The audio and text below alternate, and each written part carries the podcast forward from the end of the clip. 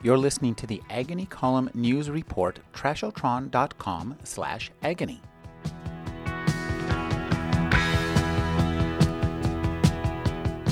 In Hannah Kent's first novel, Burial Rites, set in Iceland in the early 19th century, the author tells the story of Agnes Magnusdottir, who was executed by beheading after being convicted of murder. Memories shift like loose snow in a wind, or a chorale of ghosts all talking over one another. There is only ever a sense that what is real to me is not real to others, and to share a memory with someone is to risk sullying my belief in what has truly happened. Is the Reverend the person of my memory, or is he another altogether? Did I do that, or was it another, Magnus or Jon? It's the glaze of ice over the water, too fragile to trust.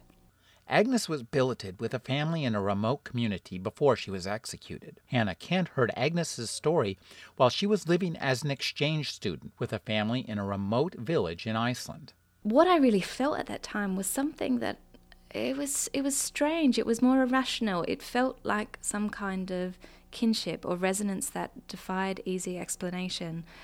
You know, I think sometimes we hear certain stories, and because of whatever we're going through in our own lives, they hold I guess, extra importance or extra value for us. And I'm certain that because at that very time I was experiencing conspicuity and social alienation and being an outsider in a similar sort of small Icelandic community, that she really appealed to me. I think I saw something of my own life in her story, as sort of as strange as that sounds. It was just a, a weird curiosity and a feeling of affinity.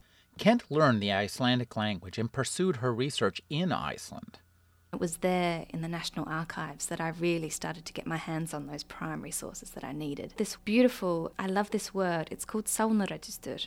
The literal translation is the register of souls, and it was when the priest would go around from farm to farm in the winter time and write down who was living there, their ages, their relation to the head of the family, and then beautifully it had a little line on how they behaved themselves and a little brief record of how literate they were.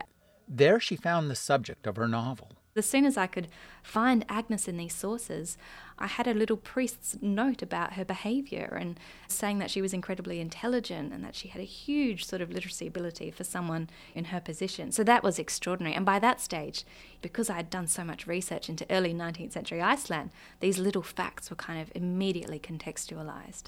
And they, they really triggered my imagination in a way that I wasn't expecting. Kent was acutely aware that Agnes and the crime for which she was convicted would be the object of intense interest.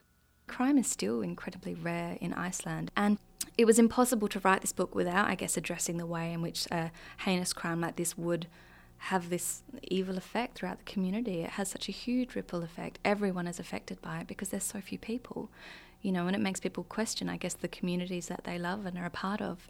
I'm very fascinated in these small, isolated rural townships. Even though you probably couldn't even call uh, the, you know, this area a township, there were no public buildings. This is just basically a group of people living together.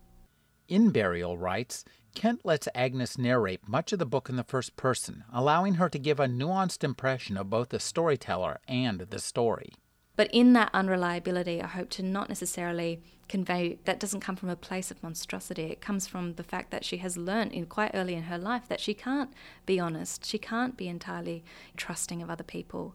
And in that, I hope to sort of explore that ambiguity, the fact that she is incredibly complex, and yes, she has many flaws. And yes, and you know, we all lie sometimes to get something or to sort of appear better to people. But that's where I hope to find it. That's where I wanted to locate it, in between, I guess, the seams of these different forms of narration. Hannah Kent's Burial Rites is a compelling and atmospheric look at how intelligence, compressed in the confines of a small community, can lead to violence and vengeance, served up very cold. For the Agony Column, I'm Rick Kleffel. Find out more at agonycolumn.com.